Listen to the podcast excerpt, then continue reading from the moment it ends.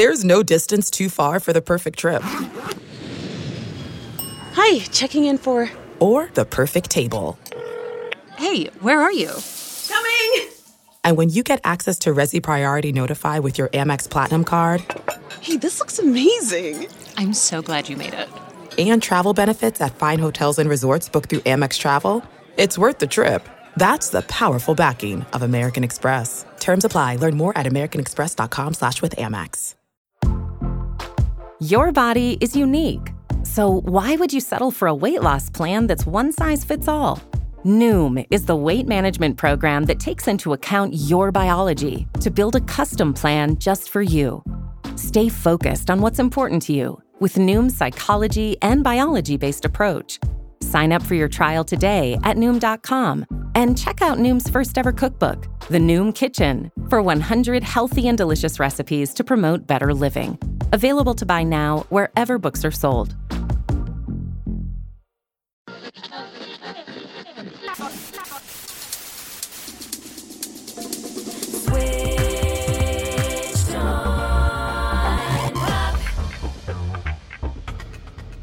Welcome to Switched on Pop. I'm songwriter Charlie Harding, and I've been feeling kind of lonely because my best friend and co host Nate has been in a hole writing his dissertation.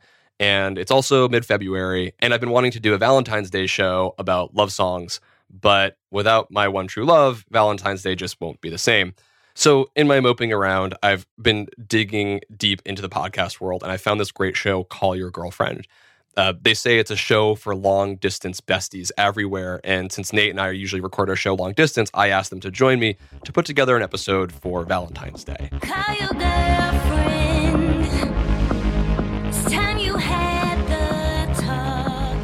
I'm so excited to have the co host and producer of Call Your Girlfriend on the show today.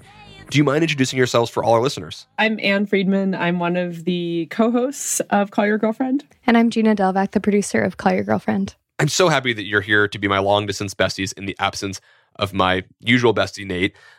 Before we get into breaking down a song together, do you mind just sharing a little bit about Call Your Girlfriend? Yeah, it is essentially a conversation between me and Amina. Well, yeah, and, and just a quick shout out to Aminatou Sow, Ann's co host of the show, who brings so much as well. Yeah, and we have the occasional guest expert, phone a friend, uh, cameo.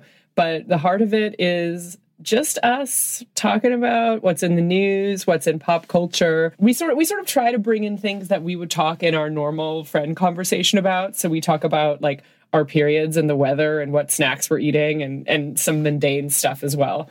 But um, but yeah, that's basically it. I love it. You, you two keep it super real, and you also then bring in super awesome and sometimes serious but hilarious guests, like the real world. I mean, I feel like most yeah. um, actual human conversations are not like, all right, now we're going to have a serious conversation. No one make any jokes no one referenced pop culture versus like okay now we're going to have a really light conversation no one's actually going to talk about anything of substance truly most most of the conversations that that are longer than you know a 5 minute check-in that i have with my friends are kind of long and weird and rambling and multi-dimensional oh man i hope this is going to work then because i was hoping to have just the most serious conversation about love songs and Valentine's Day. Ooh, sorry. Oh. Came to the wrong podcast. so serious. okay, okay. Well, that is Valentine's Day. I guess we can have a lighthearted, fun, upbeat conversation that's also real um, about love songs. But just before we break down a love song together, I'm curious, what are your feelings about this Hallmark holiday? I mean, like most things in a capitalist patriarchy, it doesn't turn me on too much, but it's like it's it's like it's fine. I don't know. I'm like not a huge hater, but I also don't celebrate it in any kind of active, like typical way. Gina? Yeah, I wouldn't say I'm a huge fan, although I do love crafts, lingerie, and dark chocolate, so it does scratch those itches. Yeah, I think it's pretty common that we have a sort of eh, relationship to Valentine's Day. And I thought that that we might have mixed feelings about Valentine's Day. I wanted to take a song and deconstruct it that sort of matched that feeling. And I thought that Call Your Girlfriend's theme song is actually the perfect song. So written by Robyn, just this awesome dance anthem. And I wanted to sort of pick this apart and see how maybe it is not a perfect Hallmark love song. Um, are you ready to dive in with me? Sure. Let's do it.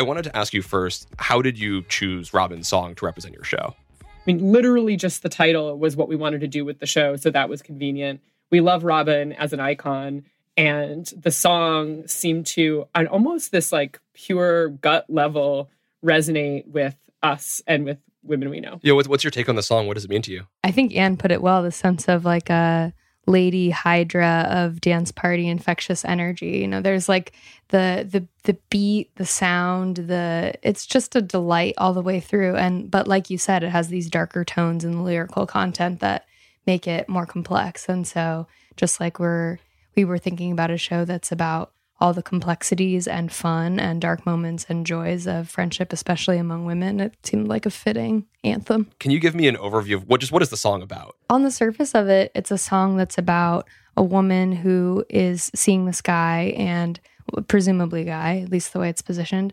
and is telling him to, hey, go call your girlfriend and break up with her. Tell her how we have the best romance. And it's, you know, it's not her fault, but it's essentially like a prescription for a Dear Jane letter Right. from the from the other woman. So this is exactly why I, I love this song because it feels like it takes on a narrator's position that I just I never hear in other love songs if this is or is not a love song.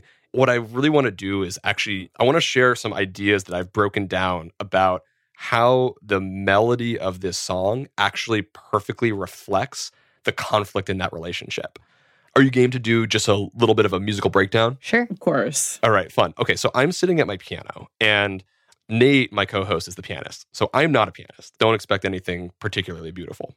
So what I'm going to say is I think that the melody and the harmony, they just perfectly match the tone of the song unfolding here. And so it starts right from the beginning.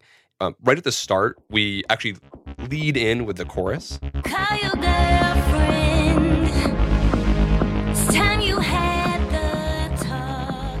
right? Call your girlfriend. It's time you had the talk. And I think that this sets up this really beautiful deception right at the top. It goes like this, right? Call your girlfriend. That's like a really pretty little chord.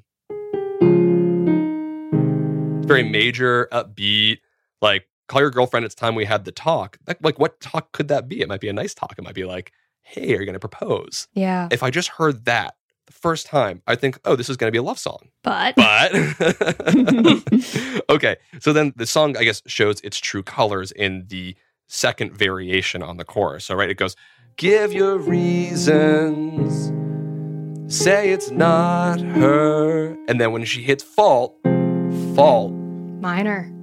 it's a minor chord. It's sad, it's sullen. And so, oh, this is actually a breakup song. I think that if Robyn were a less talented songwriter, she would have missed the opportunity to give us that deception, that switch from major to minor. And she might have just led us with a minor song, telling us that, yeah, this is it actually indeed a bit of um, a gray area, a little bit of a heartbreak song. You know, she could have instead written the song all in minor chords, like, Call your girlfriend. It's time you had the talk. Give your reasons and say it's not her fault. But Robyn's more subtle than that. She wants to keep this song in a musical gray area because in the next part of the chorus, there is a revived sense of hope. You just met somebody new. So, where the first melody was all descending, cluing in that something in the relationship might not be going right, the second half of the chorus has this more interrogative melody, leaving open some sort of question, like maybe there's some opportunity up in the higher range. But you just met somebody new. See, Robyn is leading us on. She's saying there's more to come.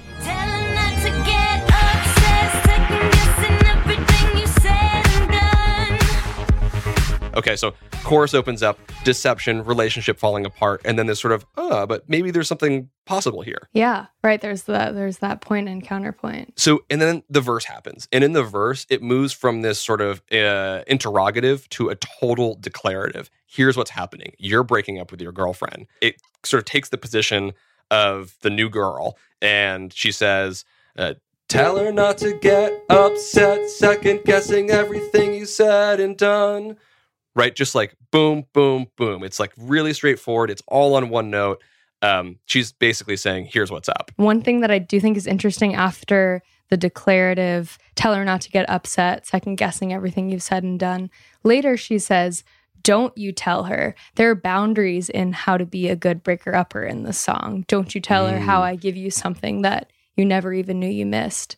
Don't you even try to explain how it's so different when we kiss. Which is, which, if you see her as the manipulating other woman character, this sort of Jezebel, feels like a knife twist. This feels like the letter that the partner was meant to see. Oh, Whereas if you see her as a compassionate friend or the person who is maybe being broken up with, it's either delineating a boundary that was transgressed or else to say, like, hey, don't do that.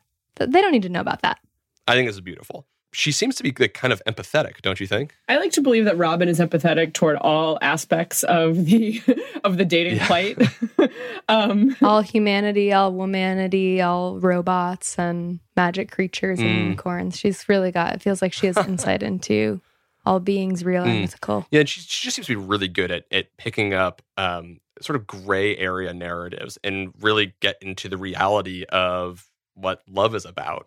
It's not always sunshine. Yeah, weirdly, right? It's like it's it's very much thinking about how is this other woman going to be feeling? What does she need to hear?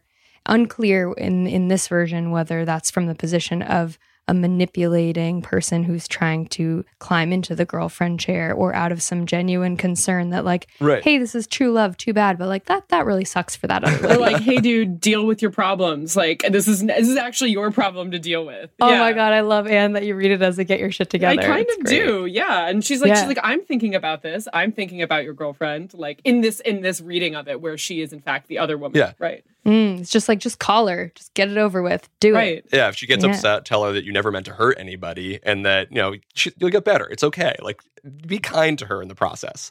And Yeah. and so then the music follows this um, this idea of be kind to your current girlfriend and help her get through uh, the problem, right? So the melody we talked about sort of starts with this this descending part, um, call your girlfriend, and then it has the sort of interrogative, um, but you just just met somebody new, and then we had this declarative, tell her not to get upset, Yeah.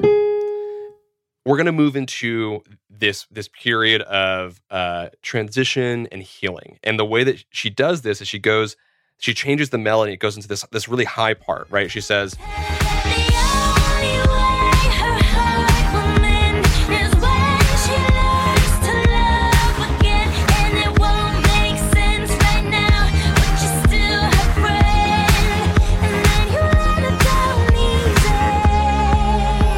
call that a sequence, right? Where she repeats the melody two times in a row.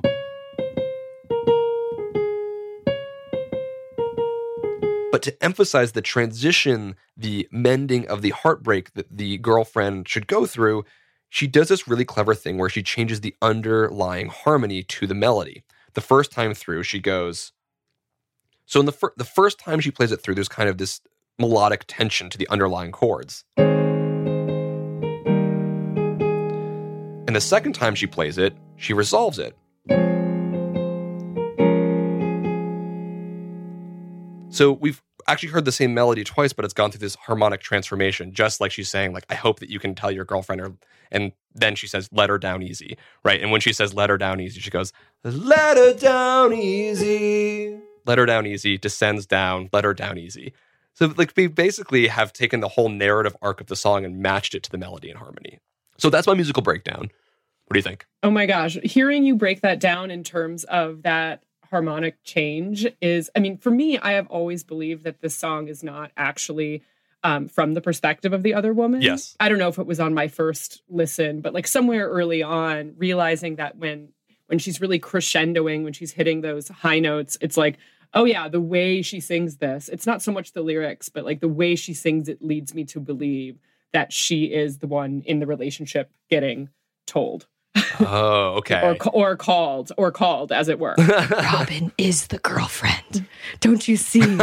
yeah, and I think that like, you know, it's um there is something about like especially those lines you'll learn to love again you know your heart will mend blah blah blah you know in some ways i read it as like hopeful like i'm like looking back and talking to my previous self who was in this position but it's also a little bit like sarcastic. Like that's the kind of, you know, pretty patented breakup speak that you say to anyone. Yeah, breakup pablum, right? Exactly. and it's like, you know, and, and I'm also it's also very informed by watching her dancing to this Right. song. It's like she's like the an, a preeminent power dancer. Yeah, the video gives us a lot of clues because it is her dancing alone in a warehouse and not looking that joyous. She's not the one celebrating like I'm going to get the guy. It's the like, oh, th- I'm getting the advice. Yeah, it's like it's slightly painful and angry, but also like life affirming. And she's wearing she's wearing leggings. She's and like a fuzzy sweater. She's wearing like lady Yeah. comfort wear.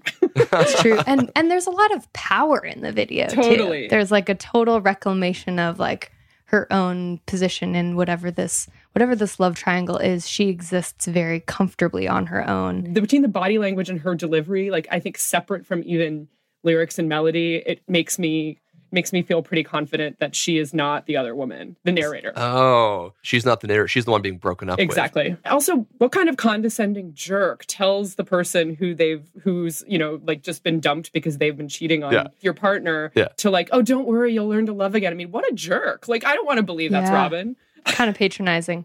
Exactly. Is this person being somewhat of a gentleman to at least call his girlfriend instead of texting to break up? yeah, right. Well, he hasn't called anyone. Right. We don't we don't know what he did. This is just like women offering opinions on bad dude behavior, Right. which is also what our podcast is about. Take note. All right. I learn a lot about how I ought to be a better man in the world by listening to your show. And I hope that lots of Switch on Pop listeners would love to hear it too. Where can they go to hear more episodes of Call Your Girlfriend? callyourgirlfriend.com. We always link to the latest there. Um, or you can find us on iTunes um, pretty easily. Or on the ACAST app.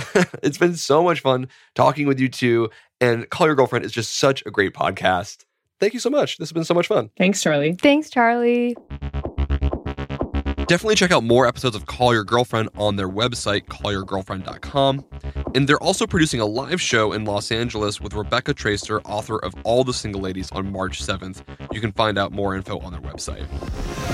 You just met somebody new. There's no distance too far for the perfect trip Hi, checking in for. or the perfect table. Hey, where are you? Coming! And when you get access to Resy Priority Notify with your Amex Platinum card Hey, this looks amazing! I'm so glad you made it. and travel benefits at fine hotels and resorts booked through Amex Travel, it's worth the trip. That's the powerful backing of American Express. Terms apply. Learn more at americanexpress.com slash with Amex. Most weight loss programs focus on restriction and inflexible routine, which is why most diets fail. But Noom isn't a diet. It's a weight management program that uses psychology and biology to help you develop healthy, sustainable habits.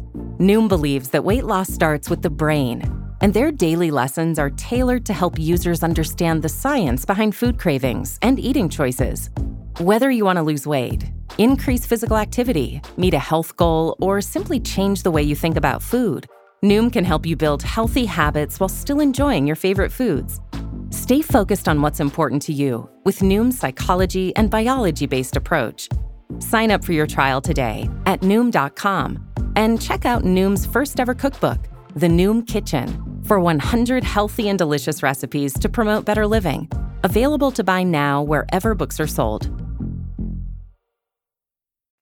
Okay, so with Robyn's track, we definitely covered a lot of the gray area of love, and I want to move past that. I thought it would be fun to look at the flip side. It's February, and I'm getting lots of save the dates for summer weddings. And it got me thinking about how do people go about choosing the songs for their big day? So I asked one of my favorite DJs about how he goes about skippering the DJ Love Boat.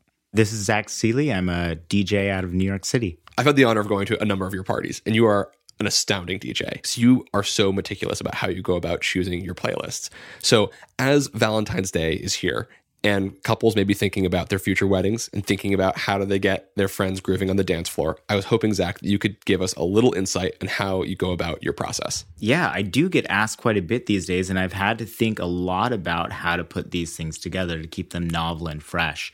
uh, I think one of the most important things is to to remember this is about nostalgia. People are here not to be like challenged. People are not here to be challenged on the dance floor with some like techno song no one's ever heard. They want to hear something that they know. So it's my job to try to bring something novel to the table. Like what's that one song that maybe like everyone will know, but they've never danced to. They know every lyric and they're going to leave that party being like that time when he played that song. And I never thought of that. That's what you want to do. You seem to have your own method into building your playlist. So on one hand, things are super organized. You have things you know, perfectly organized by key, you know, BPM. Like you, you know exactly how you're going to flow through things. But I really want to know how do you even go about choosing those songs? Yeah, the issue um, with DJing a wedding is that you're going to have to populate it with like only songs that people recognize. When I throw my own parties that are not wedding based, I use pop songs very sparingly. They're supposed to be there for like surprise or novelty, like you've earned it at some point. So after 30 minutes of dancing to like songs you may not know, you get to hear a song that you recognize and there's a big payoff. With a wedding, you can't really do that, but I approach it with the same philosophy. Um, so that means you need to be able to like surprise people at some point, reach down into the archaeology of pop music, pull out something that nos- that's very nostalgic that maybe they've never danced to, but they all know. And that's really the goal to make it really novel. Otherwise, just hearing Michael Jackson, every every song is going to be boring. So you talk about um, needing to have this balance of things which are familiar but also novel. How do you find that balance? Um, I think there's a lot of tricks like in the DJ like repertoire that you can really use. Like one thing to make a song maybe like sound more novel is to actually open it up with the acapella, for example. Um, another way to do it is like if, for example, a Daft Punk song, they like sample a disco track like over and over again. So you can tease out that sample from the original disco track for like minutes on end and like really build anticipation for people. And that's a way to make that song feel novel again. And also, just like frankly, the internet's like this treasure trove of like updated edits of like TLC tracks that really help you like put together a great list. So do you do you take the same approach for weddings? Yeah, absolutely. Every song needs to be recognizable. So it's like maybe every five or, you know, maybe every eight songs, you want to pull in something that is going to be that surprise. It is going to be that, like, oh, like, what is this? Yeah, one thing I saw oftentimes when, when you're playing something is, like, I know this song, but I've never heard it like this before. Yeah, exactly. Exactly. I've seen you work your computer at a number of weddings, and you're like a mad scientist, just constantly mixing things on the fly. You, you told me you kind of have like a secret formula for how you think about choosing your playlist.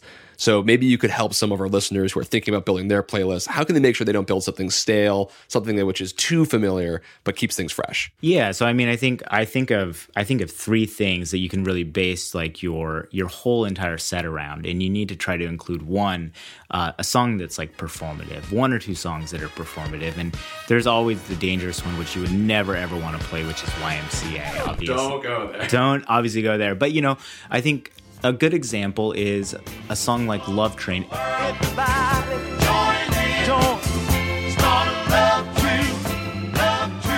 Everyone knows how to do that. Everyone knows what they're supposed to do. There's a performative nature to dance music that you see in techno and house music. It's trying to get you to dance. And if you have like a prescribed train you need to make to a song that's like, that's what you need to go about doing. There's certain ritual to that. Or even like the the imperative of David Bowie's "Let's Dance." It's telling the crowd, "Let's dance." That's always a good way to go.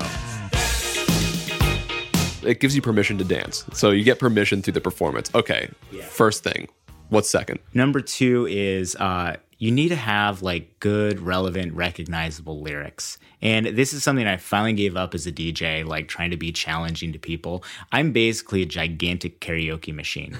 people want to know the lyrics, and the lyrics need to be relevant for that night. There's really classic examples like It Takes Two by Rob Base. Um, or recently, the big wedding song from a few years ago was Get Lucky, obviously talking about like all the single people out there, like on the dance floor, what they may want to do.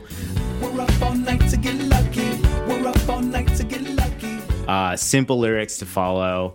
Um, you know, but another thing is, you know, like I always like to play R. Kelly's remix to Ignition, you know,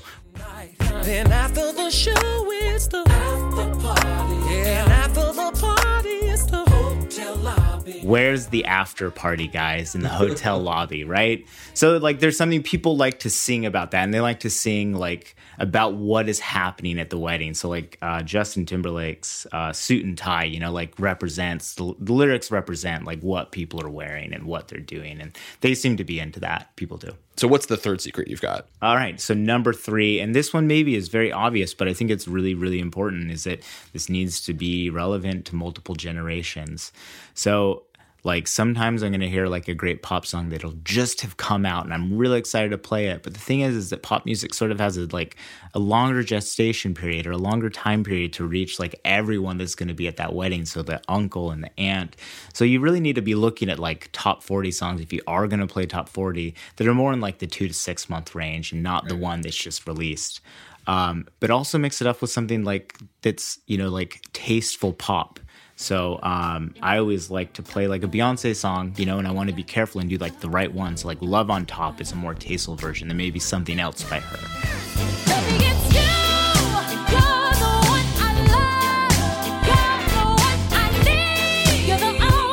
Um, and then also, I think bringing in the 50s and 60s, uh, Elvis Presley's Hound Dog, Chuck Berry. Those are always great ways like that you can just put in maybe two or three throughout your set that keeps things relevant for everyone there. Do you take requests? Um, I'll give you two answers. If it's my own party, I'd tell them that there's a wedding across the street.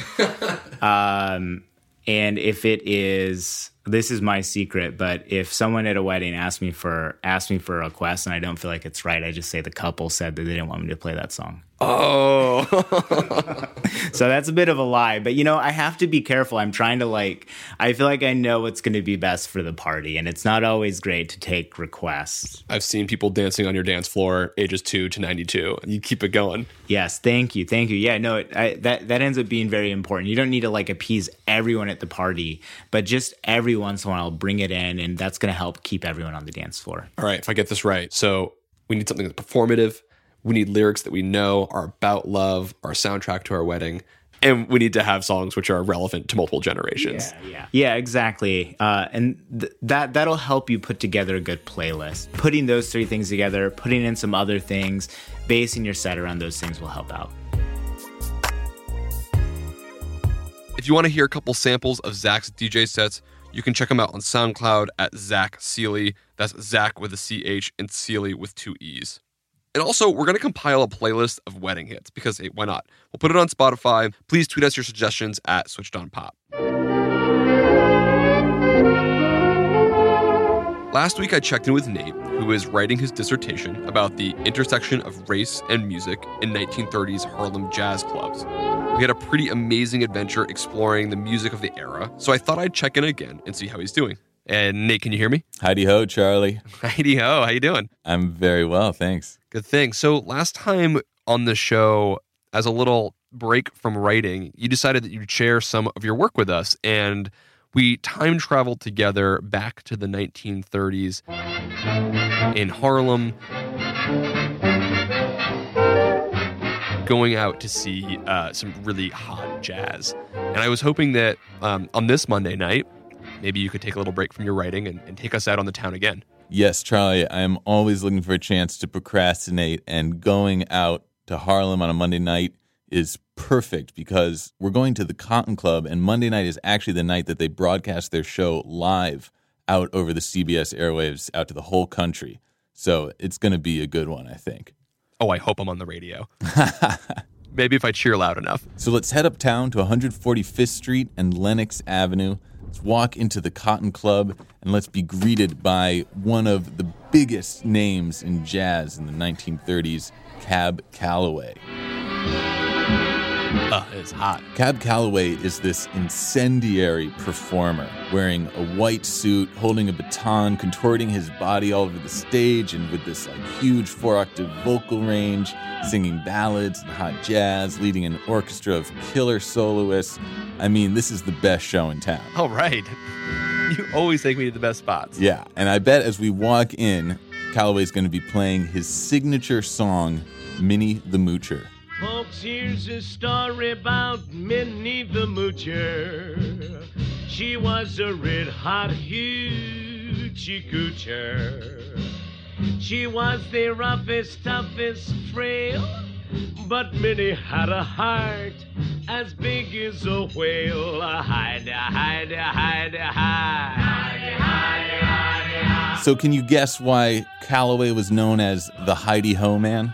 Well, I have no idea what it means, but I definitely heard him say it a number of times in that uh, in that song. Yeah, beautiful song. Yeah, and we'll we'll come back to that, but I want to argue that Calloway was a really important figure at this time because he acted as kind of an ambassador from local Harlem subculture to white mainstream America. Right, he's being broadcast all across the airways. Yeah, exactly. And through archival research I've done, I've found that his management team actually promoted him this way and would include things like uh, lexicons for deciphering the kind of Harlem slang that Calloway used in his songs so that people listening out in, you know, Topeka or wherever could still be an insider, could kind of understand the jive that people were speaking in Harlem at that time. It's like a pre-internet urban dictionary. Yeah, yeah, it's like Babelfish for 1930s jazz. So when we listen to a song like Minnie the Moocher, I think you can hear Calloway really deliberately using the kind of language that was associated with Harlem at this time. Language you had to work to understand. Like in the first lyrics of this song, Folks, here's a story about Minnie the Moocher. She was a red hot hoochie coocher.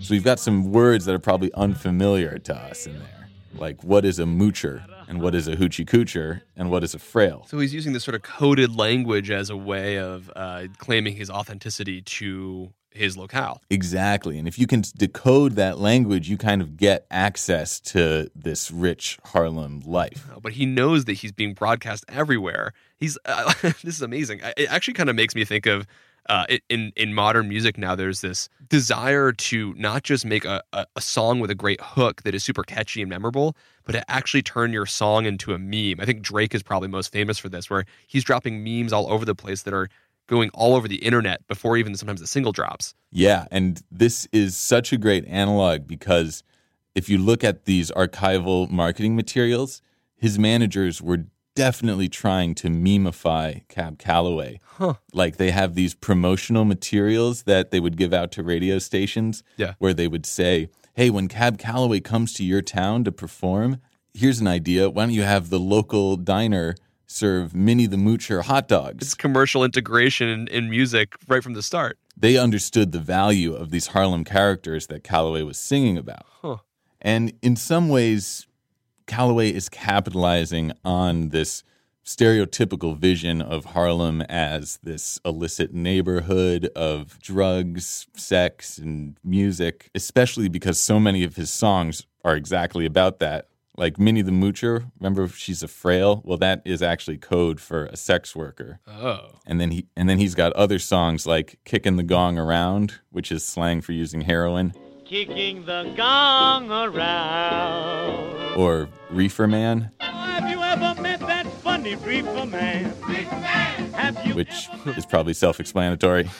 but at the same time that Calloway was promoting this version of Harlem, I think he was also projecting a more authentic and a more lived experience of Harlem because Minnie the Moocher, this song we were just listening to, is actually kind of an amalgamation of two songs that were really popular in Harlem in the late 1920s. Oh, what are those? One was St. James Infirmary, which had recently been recorded by Louis Armstrong. Great tune.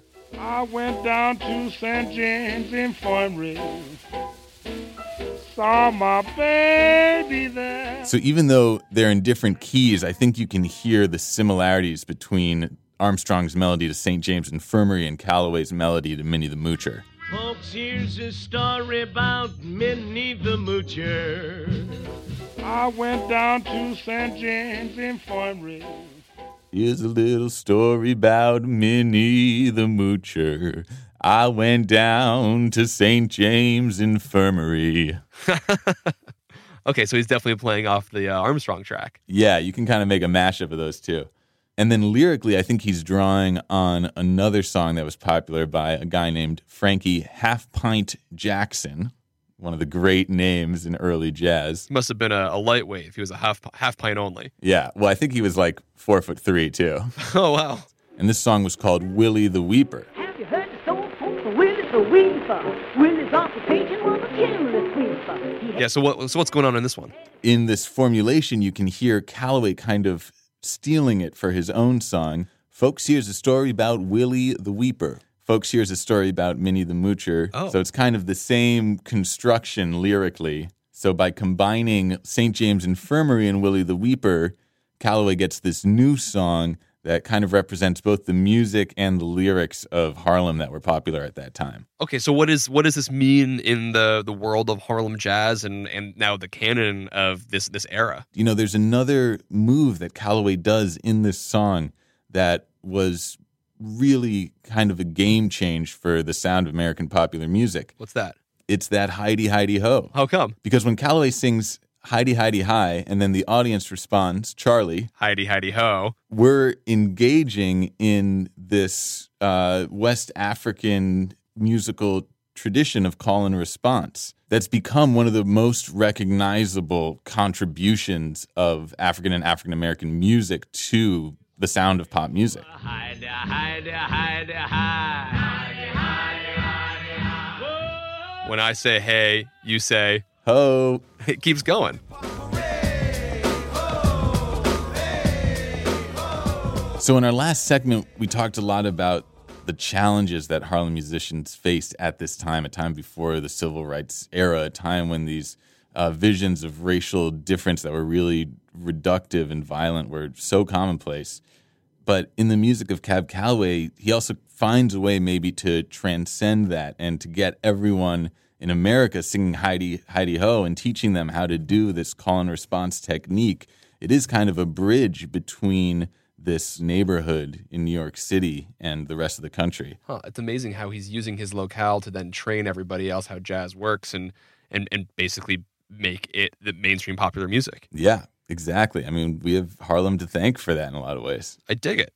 All right, so uh, it's feeling kind of late. Um, maybe we should uh, you know get in early for uh, you know Monday night. We can go out another night. Ooh, all right. Well, only so we can save ourselves for the next expedition, Charlie. Ooh, I'm excited. Are You gonna tell us, or is it a secret? I think next time we'll look into Calloway's main competitor for the role of greatest jazzman in the land, Duke Ellington. Ah, the Duke. Great. Can't wait for it.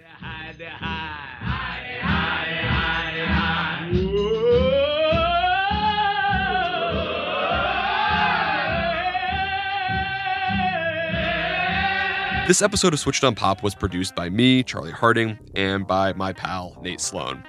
A big thanks to Ann and Gina from Call Your Girlfriend, and to our wedding DJ and residence, Zach Seely. Again, if you have any love songs you'd like to add to our playlist, please tweet us at Switched on Pop. You can check out more episodes of the show at switchedonpop.com. And we'll be back in two weeks with another episode about one of our favorite faceless singers, a mystery. And until then, thanks for listening.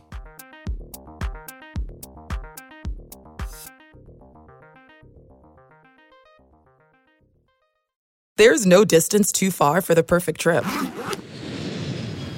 Hi, checking in for. Or the perfect table. Hey, where are you? Coming! And when you get access to Resy Priority Notify with your Amex Platinum card Hey, this looks amazing. I'm so glad you made it.